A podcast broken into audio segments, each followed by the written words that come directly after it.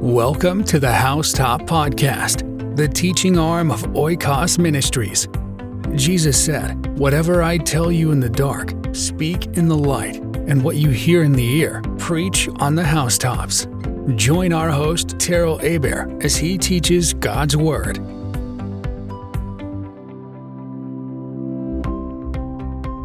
Good evening. Uh, welcome to the live broad, Facebook live broadcast of Oikos Ministries. We welcome you back. I'm your host, Terrell Abear.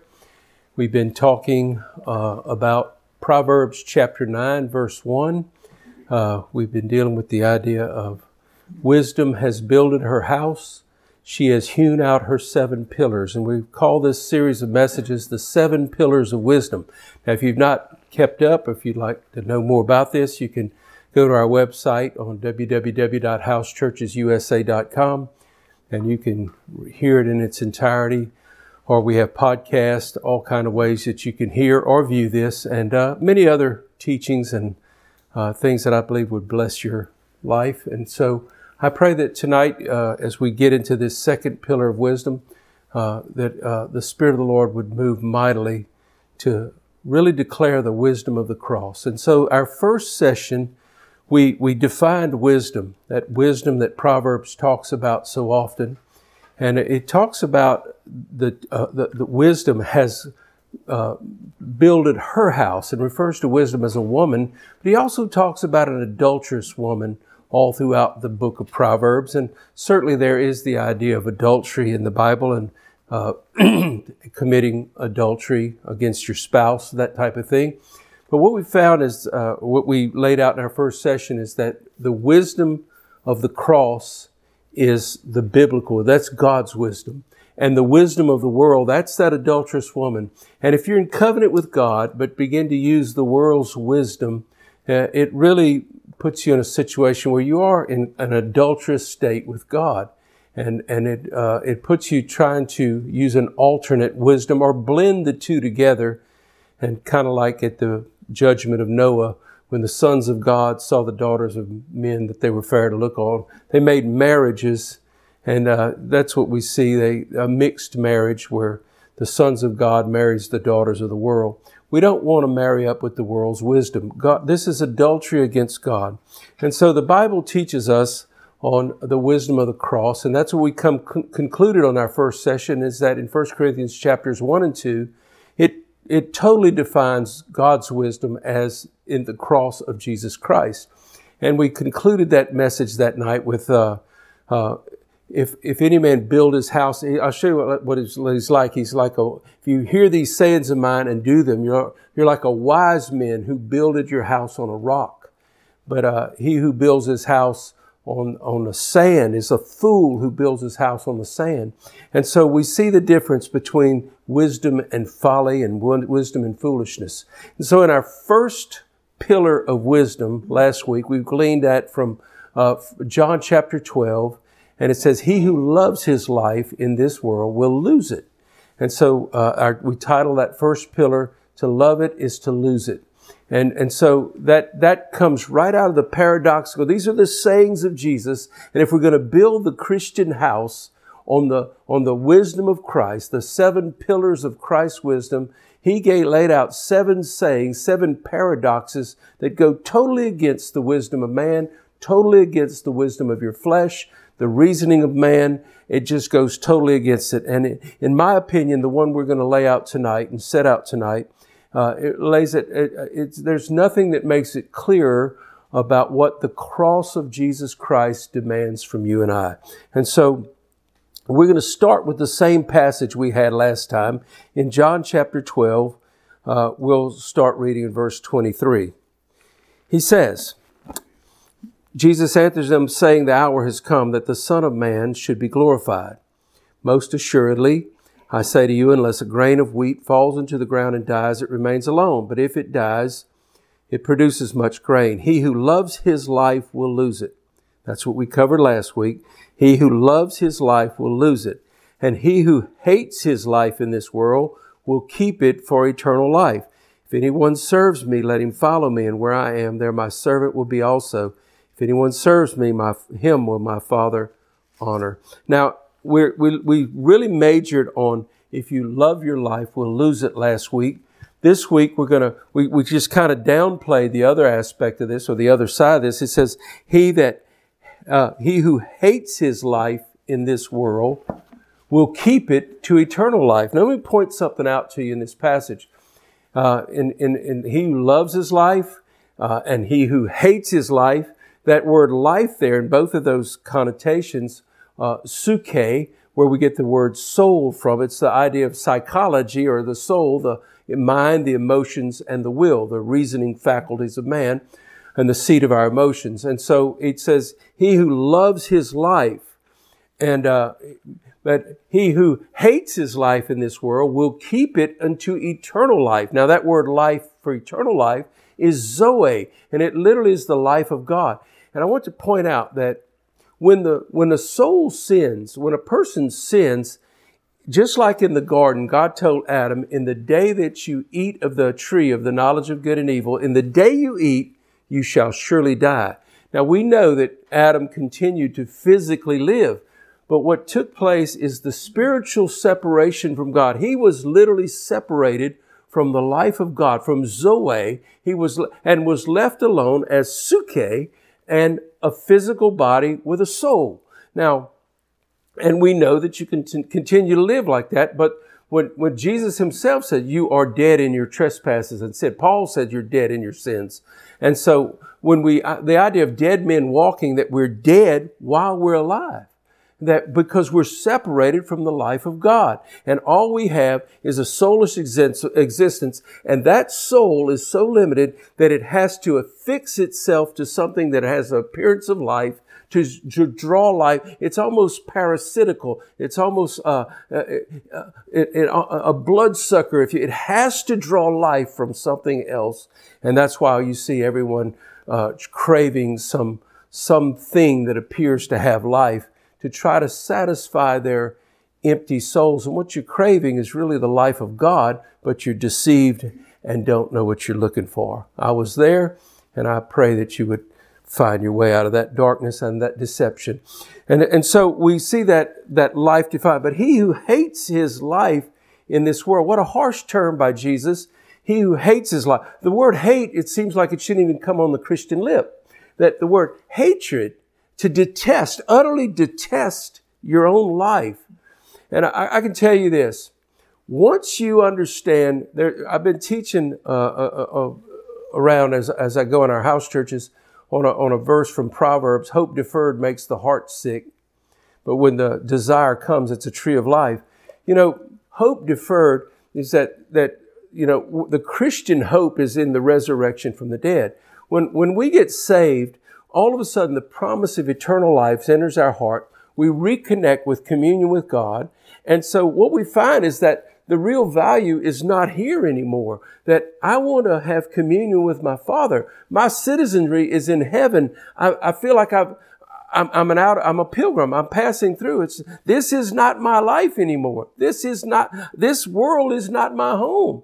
I don't fit here. It's not, it's not the fulfillment. It can't even compare with the promises that God's given to me.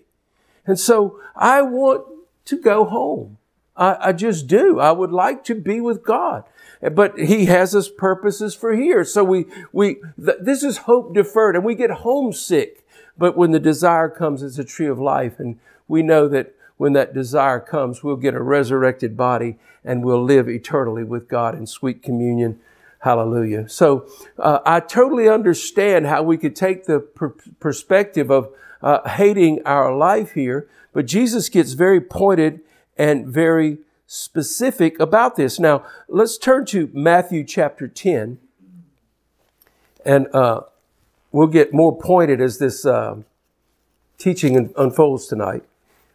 Matthew's 10th chapter, we, we also covered this last week to a degree. We're going to look at it from the other side. We looked at he who loves his life in this world will find it, uh, will, lose, uh, will lose it, but uh, he who hates his life will keep it unto eternal life. And so we're really majoring on the idea of hating your life in this world. We're going to start reading in verse 32.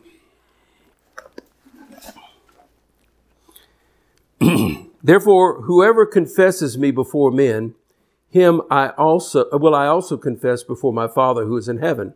But whoever denies me before men, him I also will deny before my Father who is in heaven. Do not think I came to bring peace on earth.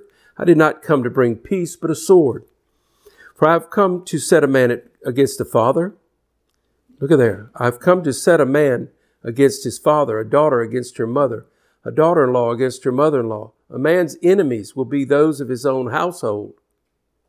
He who loves father and mother more than me is not worthy of me. He who loves son or daughter more than me is not worthy of me. He who does not take his cross and follow after me is not worthy of me. He who finds his life will lose it. He who loses his life for my sake will find it. Boy, we're getting more and more narrowed down and specific now about what it would mean to hate your life. He said, I didn't come to send peace, but a sword. How so? When you begin to confess Jesus Christ as your Lord and Savior, when you begin to bear witness that Jesus is the Christ, the Son of the Most High God, when you begin to bear witness, witness means to literally martyr. You're, you're literally, you enter the martyrdom with Christ. And that there are many people who are going to resent you for this. It brings division. It will not bring peace. It will bring a sword. When you turn with all your heart to the Lord Jesus Christ, when you forsake everything in this world and you begin to follow Christ, when you leave your father and mother's religion, oh, God forbid, when you say, I don't want to be Catholic or Baptist, I don't want to be that, I want to follow Jesus, I love the Lord Jesus with all my heart, soul, mind, and strength. And they get appalled, well, we love him too. And they get hyper religious. And you know good and well they've never been a Christian a day in their life, but they've followed their religion. They curse, they smoke, they drink, they, whatever. There's no evidence of a new birth. But as soon as you say, I want to follow Jesus with all my heart, they come at you like gangbusters. Why won't you be a Methodist anymore? Why won't you be a Pentecostal anymore? Why won't you be? And you want to just follow Jesus. You say, Well, I don't understand what you mean. We're talking about the same thing. I have learned something over 41 years of being a Christian that we can have the same words that mean totally different things. The Bible tells me that there is another Jesus people talk about. There's a made up American Jesus. It ain't got nothing to do with the Jesus of the Bible. There's a made up God. There's nothing like the God in the Bible. There's a made up love that's human love and it's not the love of God. We can look and we can say, I'm saved. And boy, that person say, I am too. And we mean totally, two totally different things and, and, I talk of a salvation, a great salvation from sin, and and that and, and taking my life out of sin and lifting me up and giving me grace and power over that sin. And they're thinking I'm saved too, but they're thinking just in the future they're not going to go to hell. Couldn't care less about sin or repentance or any of that. We, I've learned that there's an alternate language, and we're saying the same words meaning two different things. And I'm just not put off by this anymore, and I won't fall for the the the the the, the the, par- the seeming parallel conversation that is not true. It's just religion dressed up, trying to shine and be hyper religious because you're defending your own positions while you sin away and say you want to go to heaven. And so I wanted you to look at this. He starts the conversation with, if you confess me before men, when you begin to confess the Lord Jesus Christ, I remember the early days of my confession and uh, it took a boldness. I, I, I, remember having to begin to. One guy uh, confronted me in the health club. Uh, a guy I used to run around with and do drugs with, and the whole nine yards. Said, "Where you been, man? I ain't seen you. Where, what's happening?" And I said, uh, "I said I got saved. I've followed Jesus now." Oh, you think you're too blankety blanking good for me now? And boy, just got after me. And uh, it was one of the first real signs that it was I was saved. I didn't punch him in the nose, but uh, the the fact is that that we uh, it was it was it was that kind of thing to begin the confession. If you confess me before men, I had to begin to declare and make public proclamation that Jesus Christ is my Lord and Savior. And I've made this proclamation tens of thousands of times since then, maybe hundreds of thousands. Who know? I don't know how many times I've made this proclamation Jesus Christ is my Lord and Savior, and I declare it, and I'm not ashamed of the gospel of Jesus Christ. The alternative to that is that if you deny me before men, I will also deny you before my Father. And the word deny, if you go look it up, the first definition for denial is contradiction. And so to live a life in a contradictory term, even if you say, Hey, I'm a Christian, but your contradictory lifestyle is against the teachings of Jesus Christ, you're denying the Lord all day long. There are many people who claim and say, I'm a Christian, I'm saved, but you're, you're, with your mouth you profess Him, in your life you deny Him.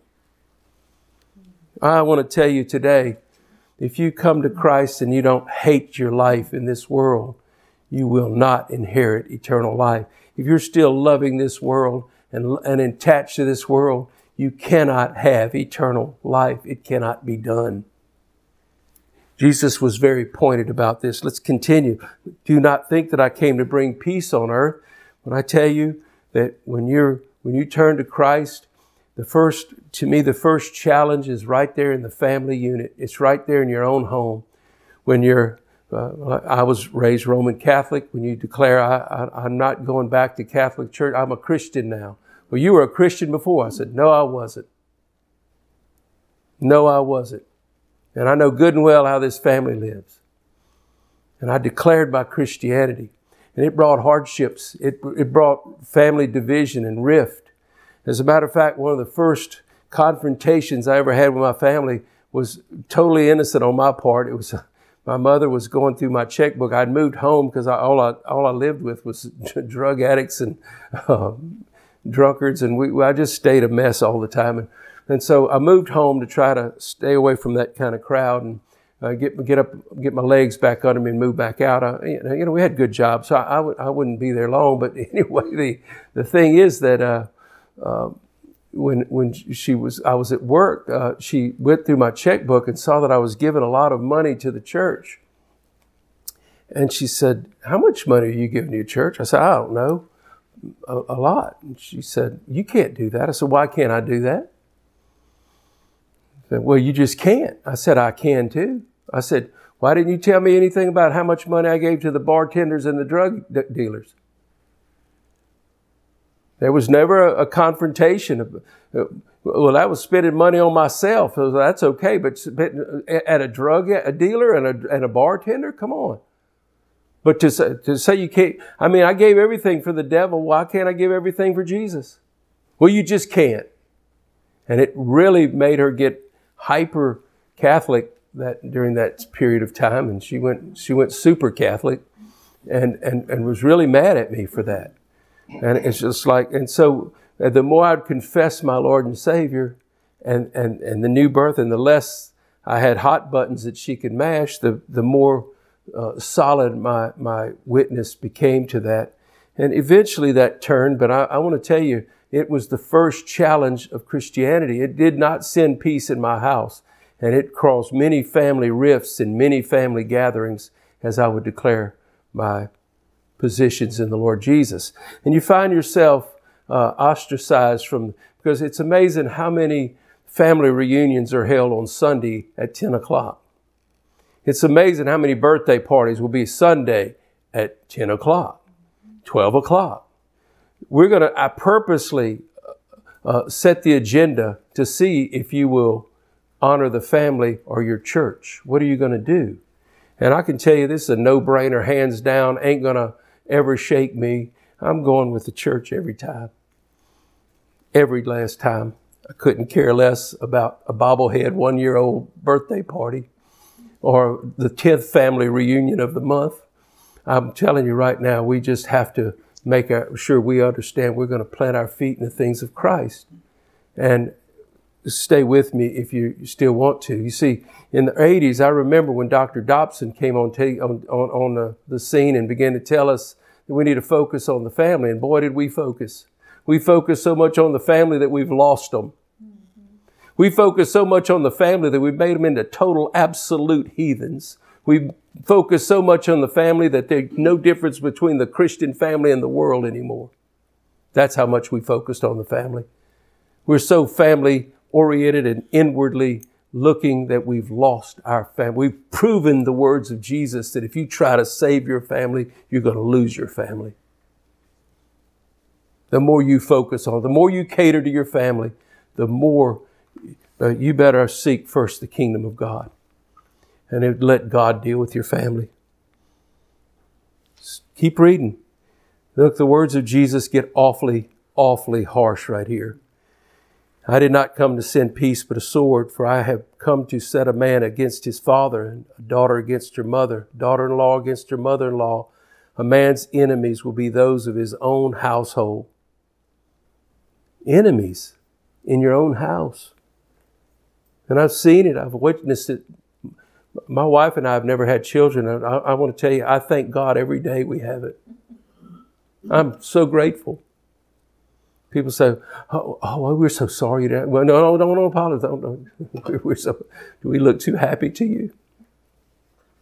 I'm grateful. I would hate to have my kid as my enemy. But I'll tell you right now, before I compromise my place with Jesus Christ, my kid would be my enemy. Or my wife, or anybody else would be my enemy. I'm not compromising for the sake of some unity or, oh no, it ain't happening. He who loves his father or mother more than me is not worthy of me. Now, Jesus puts this in a context that I think we can all uh, handle. And he says, he, if you love your father or mother more than me, you're not worthy of me. And so, in this context and connotation, it's, it's, uh, it's, it's, it's palatable. Okay, I, I want to love Jesus more than I love mom and daddy. But when he puts the word hate in there, it just, it just really gets intense. Keep, keep going. Watch what he says. He who loves son or daughter more than me is not worthy of me. And he who does not take his cross and follow after me is not worthy of me. Now, could it be that the cross itself is defined and epitomized by this? You see, when you and I, when you and I begin to put, put family ahead of Christ, and so many do, oh, but we have the tournament this weekend. Oh, but the parties are this weekend. Oh, but the kids want to do this. Oh, but we, you can't even commit to a church because the kids might want a different church. Uh, it's amazing to me what we do to cater to the children as we lose them.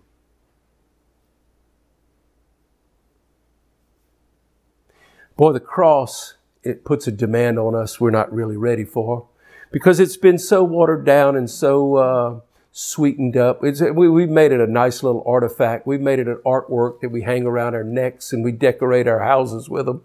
But, but you see, the cross is a, a, a instrument of death. It's an instrument of cruel crucifixion and death. It demands that when the person takes up that cross, He's not coming back. The cross is not a place for rehab. It's not a detox. The cross is not a place to turn over a new leaf. It is literally a place where you will die and you're not coming back.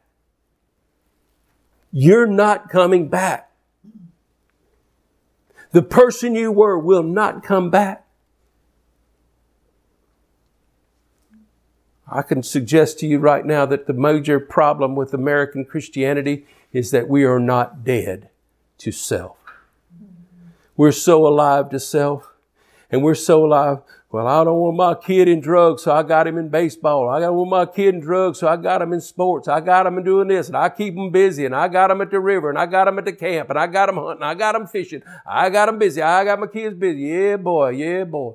You have made an idol out of your children. You cater to your children. You cannot save your kid.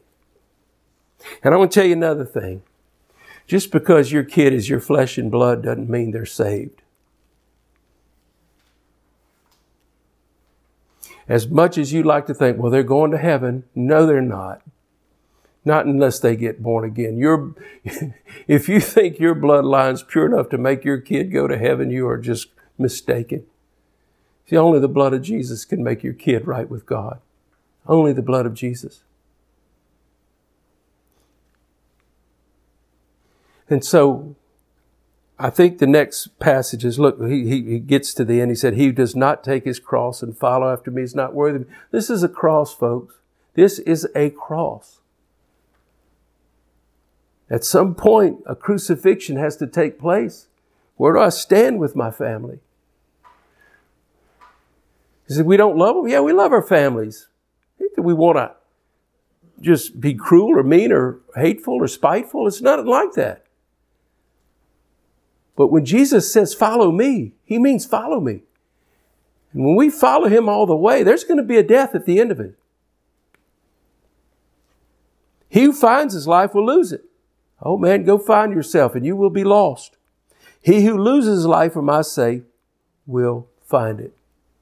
Lose your life for the sake of Jesus and find it. I want you to turn with me to the passage in Luke chapter 14. And we're going to get so very pointed in this one. I was studying over this and praying over this and dealing with it. I said, wow, this may be one of the most harsh messages that I've ever spoken. And I'm not, and I didn't make it up. It's just uh, really just parroting Jesus. And this is a powerful, powerful passage. We're going to start, and, I, and I, we have to cover a lot of context here because without the right context, boy, this, this really just won't drive home. So we're going to start in verse uh, 15. Now, when one of those who sat at the table with him, with Jesus, heard these things, he said to him, Blessed is he who shall eat bread in the kingdom of God. Now, I think this sets the tone for the entire passage. You remember, when Jesus saves us, he has called us to the kingdom of God. You must be born again to enter the kingdom of God. We enter at the new birth, we enter another kingdom. And so I'm no longer a citizen of this world. I am a citizen of the kingdom of God. I am in this world, but I am not of this world. Now, I am a good citizen of, uh, of my community. I'm a good citizen of my state, my nation. I, I obey the rules and laws best I can till they interfere with my relationship with Jesus Christ. But I'm going to tell you right now, I am a citizen of God's kingdom first and foremost. I value my citizenry in God's kingdom that I serve a king, not a president. I serve a king and his name is Jesus. I have a, I serve a king who has no term limit. He is going to rule and reign forever and ever. So he said, blessed are those who will uh, eat bread in the kingdom of God. And I intend to eat bread there. So keep reading. Then he gave, he said to him, a certain man gave a great supper and invited many. And he sent his servant at supper time to say to those who were invited, Come, for all things are now ready.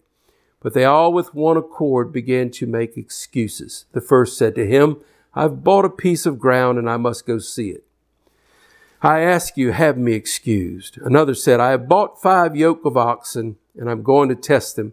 I ask you to have me excused. Still another said, I have married a wife and therefore I cannot come. So that servant came and reported those things to his master. Then the master of the house, being angry, said to his servant, and I'll get back to it. And I want you to notice excuses. The excuses that beg off from the kingdom of God.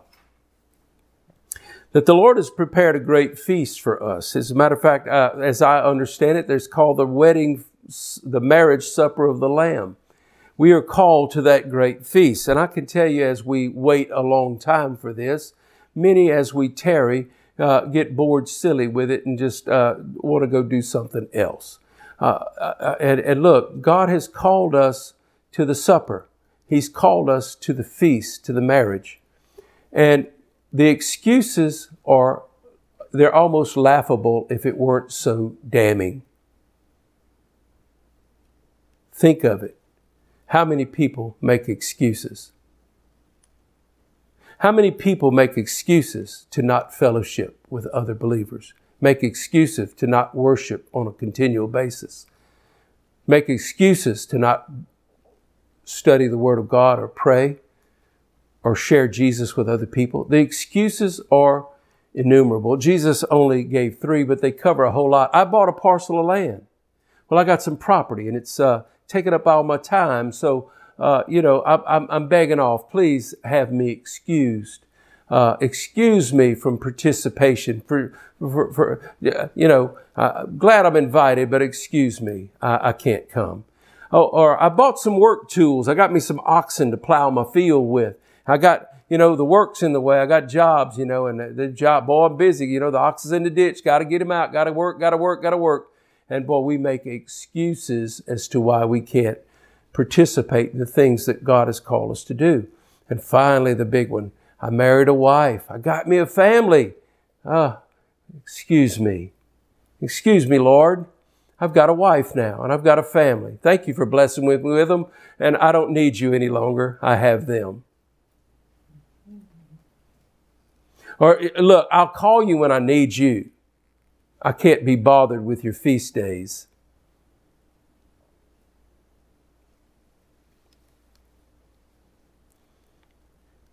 This is the good part of this message. Wait till it gets stronger. Let's keep reading. Oh, I can hear the excuses. Man, I, I, I, can tell you right now, there are theologians going off right now telling how wrong Jesus is for saying such thing, or how wrong I am for interpreting such a way. I couldn't be further off. You don't understand. I don't, I guess I don't understand.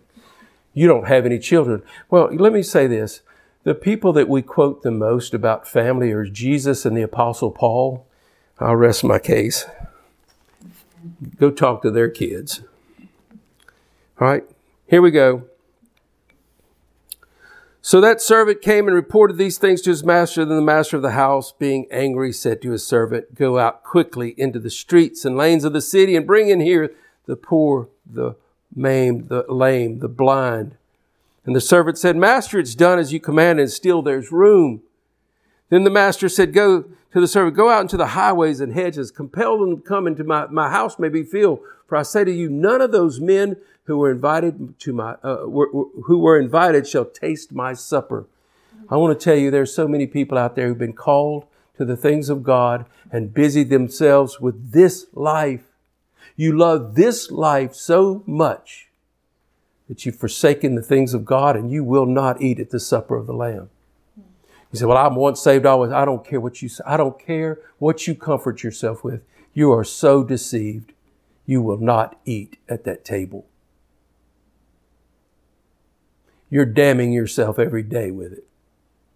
Well, I got to make a living. Yes, you do. But you don't have to worship your living or your family or the tools you work with or the land you live on. Let me say something about the land you live on. I have found in Christianity one of the biggest problems in early church was blending the Old Testament and the New Testament, and nothing has changed. That's the same today especially one particular thing called the law of the kinsman redeemer. See, in the Old Covenant, in the Old Testament, you had a situation where God had a people and a place. The children of Abraham, known as Israel, uh, had a place, the land of Israel, uh, the, the nation of Israel today. Uh, and so his people were uh, took a place. I mean, they literally, God gave it to them through conquest, and it is a embattled nation to this day because of the, the, the, the promise of God.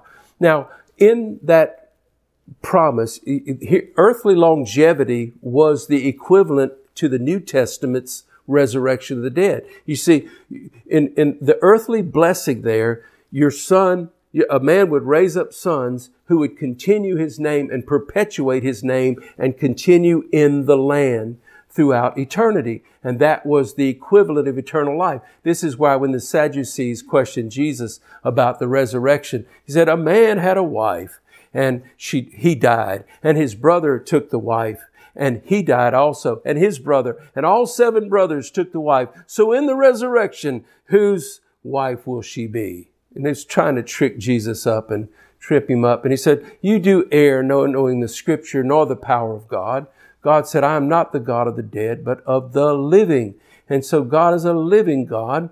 And he, he and, and he said, so, but he accused the Pharisees, uh, the Sadducees of error. He said, you don't know the scripture nor the power of God and a misunderstanding. So today we have all this obsession with land and heritage and inheritance and, oh, but we got to raise up a name and this is the family land and blah, blah, blah, blah. Well, okay, well, okay, cool. So, uh, what is that concerning resurrection from the dead? Look, man, when you die, the buzzards going to pick your bones. When you die, they come and get it and look, the, the next generation go sell it.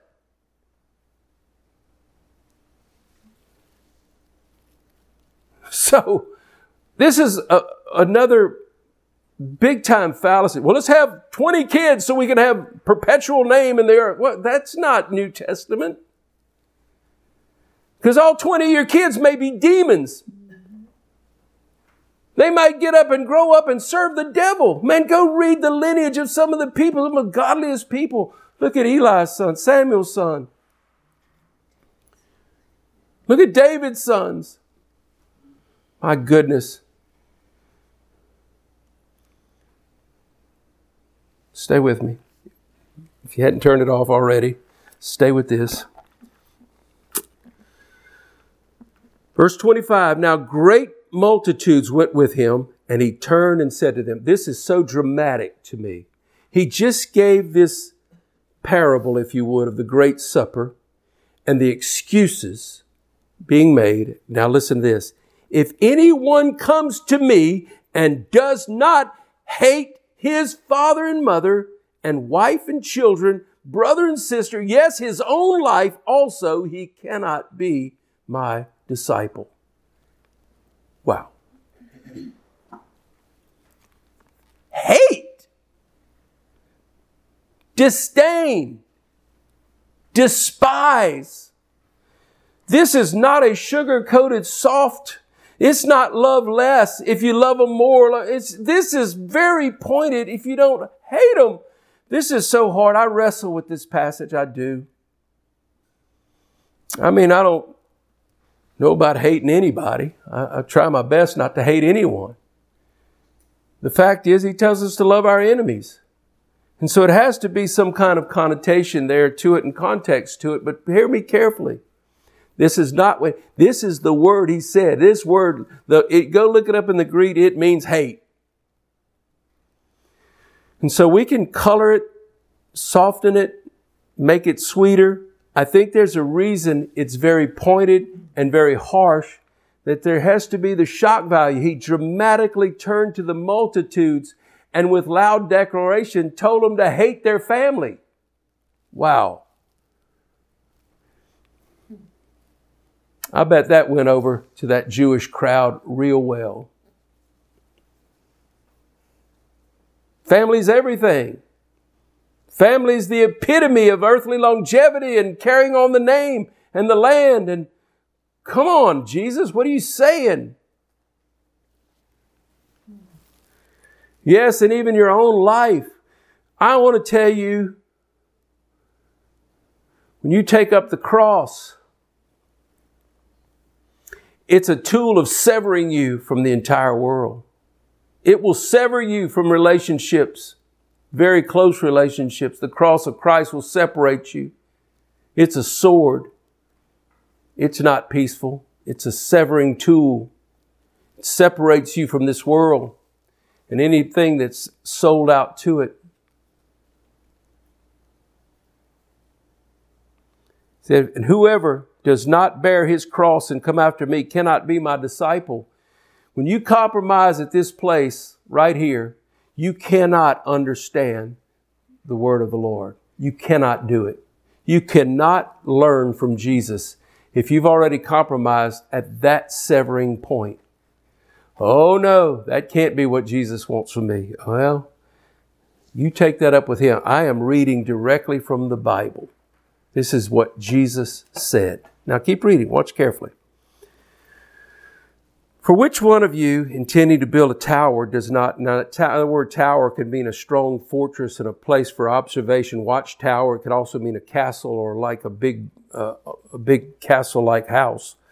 But does not sit down first and count the cost whether he has enough to finish it. Lest after he has laid the foundation and is not able to finish, all who see it begin to mock him, saying, This man began to build and was not able to finish. How many have we seen start to run and quit. Put the hand to the plow and look back. Start to work and stop.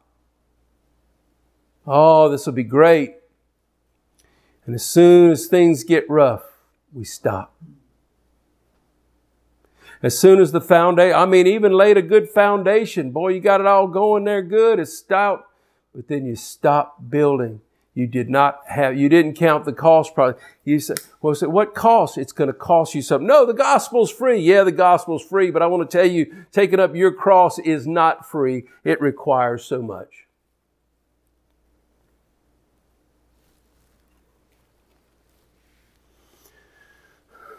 Keep reading.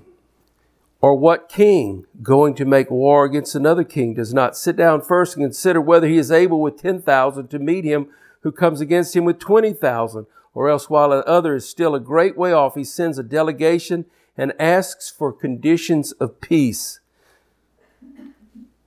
See, I think this is what most of us do when we, when the warfare begins to hit our lives. We wave a white flag and, and, and, and say, I want conditions of peace. I don't want, I don't want to argue with you. No, we don't want, we don't want confrontation. We don't want to fight. We, you know, we're just, you see, Jesus told us to love everybody and everybody love us. And, and we're supposed to be just nice people and tolerant. And this is so far from the gospel of Jesus Christ. We have made so many conditions of peace. Think this through. We want peace with the devil. We want to preach a gospel uh, that, that don't offend. Oh, come on. Then you make up a new one because the gospel will always offend. The wisdom of this world clashes with the wisdom of God. The wisdom of God is the cross of Christ and it flies against the world. The world says feed your flesh. The world says be all you can be. The world says cater to yourself, love yourself, promote yourself, project yourself. You, you, be, be. Uh, no, and, and the cross says, die.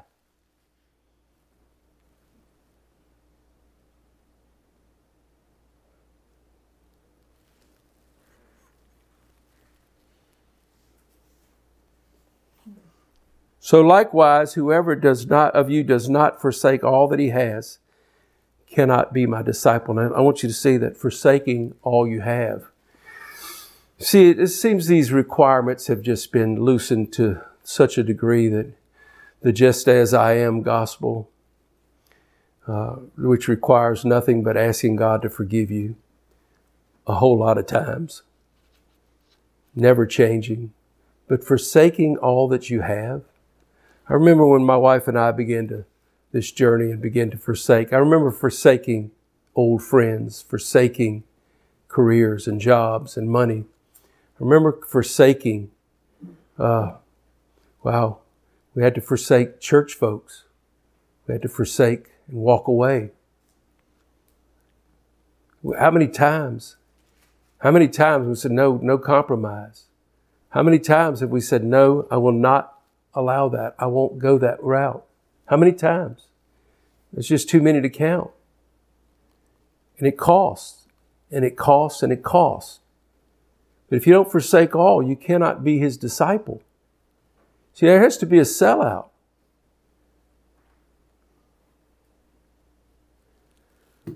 Salt is good, but if the salt has lost its flavor, how shall it be seasoned? It's neither fit for land nor for the dunghill, but men throw it out.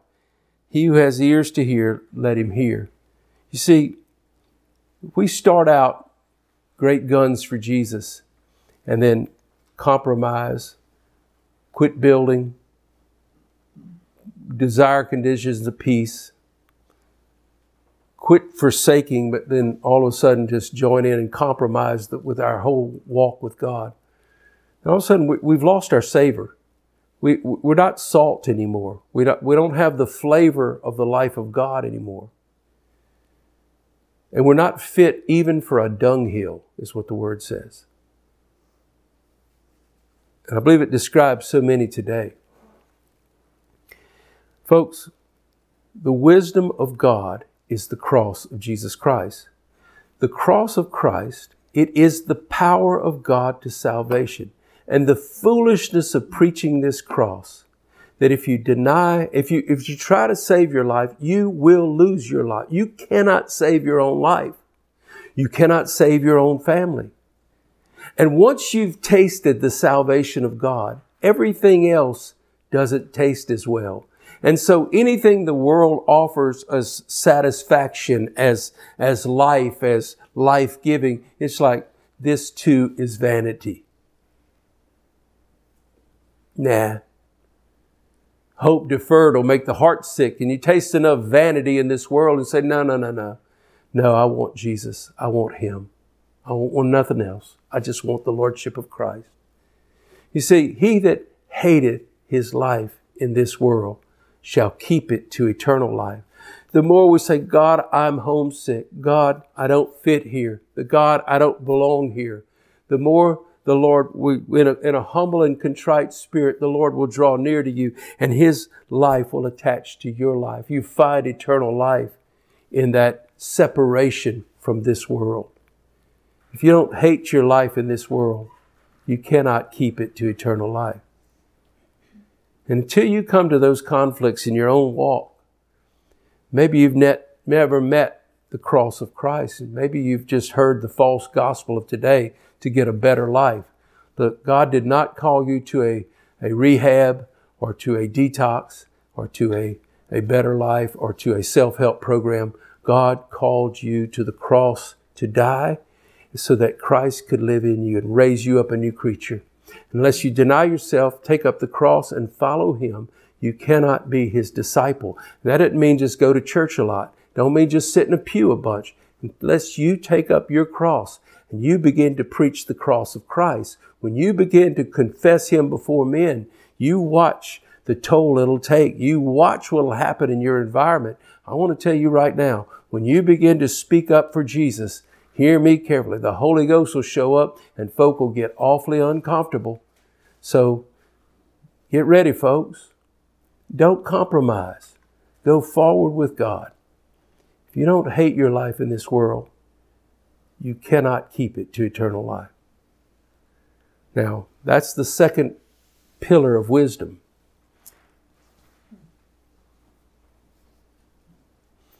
You want eternal life? You better hate your life here. Let me leave you with that. God bless you. Have a great week. See you next week. We are so thankful that you joined us for this teaching today.